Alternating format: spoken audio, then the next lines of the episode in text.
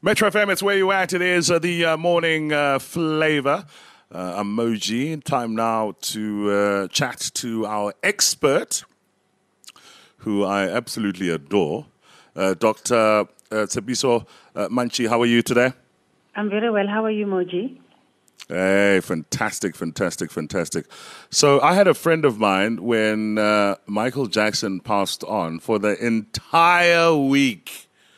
He didn't switch on any electricity in the house. He just lit candles, and he was how he was mourning the death of uh, Michael Jackson. Why do celebrity deaths affect us so much?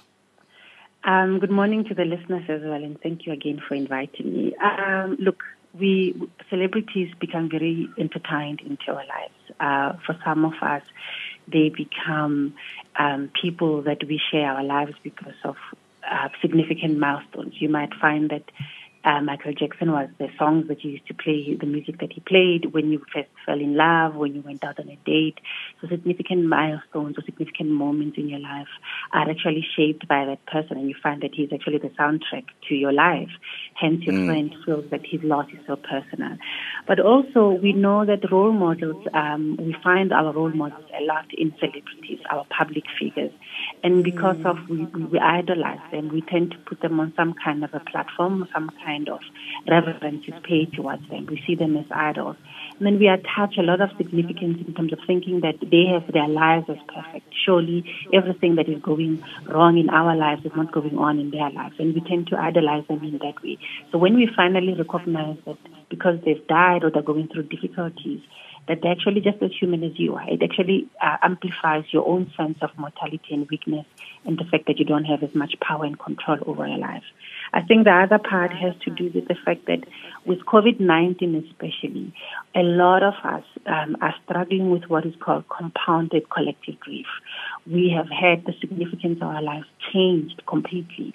Our daily lives, the sense of control, the sense of prediction that we have in terms of how our life is, we've lost them. On top of that, um, we do not enjoy the privileges that we used to in terms of freedom of mobility and socialization. We've lost a lot of people. There's always an imminent threat of death on you because of the virus itself.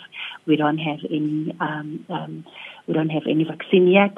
You're also seeing the level of corruption that's happening. That you, the chances of you being okay about having a sense of hope is minimized. And then when a significant member that you love, who's a celebrity, dies, that just completely crushes you. So the more the key conversation around when you are mourning the loss of a celebrity in times like this, especially with COVID-19 pandemic, is that you are not being extra, you are not being abnormal. What you're going through is real. Those emotions, those feelings are valid. They may actually resonate with you, perhaps because there's things that you are going through that you've lost significant people, and this celebrity person that has just died actually was a part of that. It's about mourning your past, your present, and also the fact that you're not going to be enjoying their talent and their presence in the future. Mm. Those feelings are valid, yeah. But, Doc, for me, I question how is the feeling of loss real when you haven't really known the person? Look, the, the, the, the, admiration, the respect, the love that you have, for example, for Beyonce is mm. real.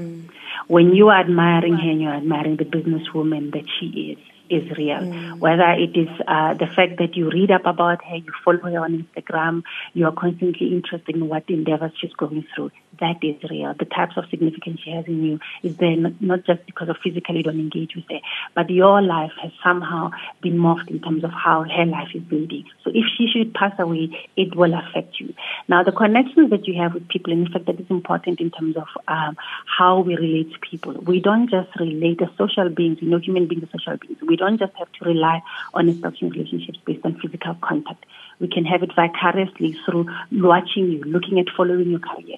It's, it's interesting how whenever you do talks, Kelly, you realize that people look up to you.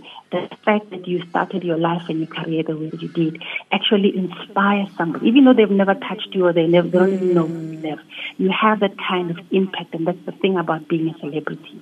And that's why people tell you, you, you know, you have a responsibility that you carry in terms of how you engage your life and how you engage with other people. Therefore, when somebody like you passes away, it's going to hurt just as much as a significant family member in your life. So okay. then, Doc, how um, do we um, begin to work through these feelings? You know, because when you lose someone close to you, for example, you've got friends, you've got family, but now yeah. with the celebrity person, how do you start to work through your grief? Um, that sense of shock um, is, is, is part of what really happens no matter what you lose. You know, the sense of shock and the doubt that, you know, this is happening and maybe I'm, I'm, I'm sleeping, it's not real. Um, but talking to people, particularly people that you know share, uh, they understand your love for that celebrity, they understand your craze about them, that you are a fan, and having that conversation with them actually helps them for you to validate your feelings and to validate your experience. It's important that you do not deny and delay your grieving process. So talking about it is the first step. And then actually recognizing that even if other people do not understand or they laugh at you, it doesn't mean that your feelings are invalid.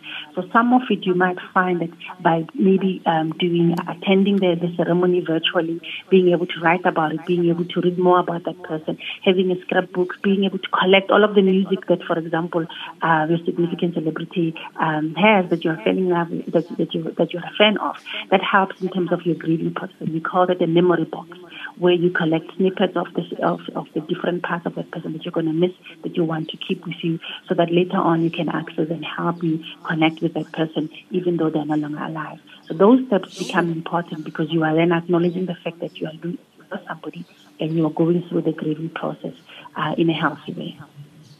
All right. I, I take it that the media, of course, has a big role in all of this. Yes, yes, it does. Um, especially in terms of finding out what's happening, what is the latest, what is the procedure in terms of how that person is going to be buried. But also, you find that there's a craze that might actually contaminate the message and the image that you have about that person. I was listening to my son yesterday saying that when Sean Connery passed away, suddenly there were stories about him uh, being a womanizer, doing certain things, and, and being unfaithful to his wife. And that actually taints the memory of what that celebrity that you have. And unfortunately, that's part of the role that the media plays. So when you are going through the grieving process, especially if it's somebody, a celebrity that you felt you understood them much, much more than just a, uh, an ordinary Joe out there, you might also want to protect yourself from accessing certain things that might harm to you, because then it might feel like you're also internalizing those attacks that when they're criticizing a celebrity, it's like they're criticizing you. And you might find that you know a bit more than them and you are invested in researching and knowing more about them. And you might find that it actually amplifies your grief and actually complicates it for you. So be mindful about how you engage with those stories and who you share the information with because not everybody is going to be respectful and, and idolize your, your celebrity the way that you do. Okay, I think I'm going to definitely be grieving the day P. Diddy passes on. I'm go. also gonna, yeah, I, I am a huge, huge fan of the guy. How does uh, uh, one get a hold of you? Sure. Um, they can actually call me on my cell, 083 564 You'll get a voice voicemail and you can leave a message and I'll get back to you. But you can also find me on WhatsApp on the same number. Um, people are able to send me an email at admin at matentjie.co.za. Matentjie is M-A-T-E-N-T-J-I-E dot com. Um, and I look forward to hearing from you guys.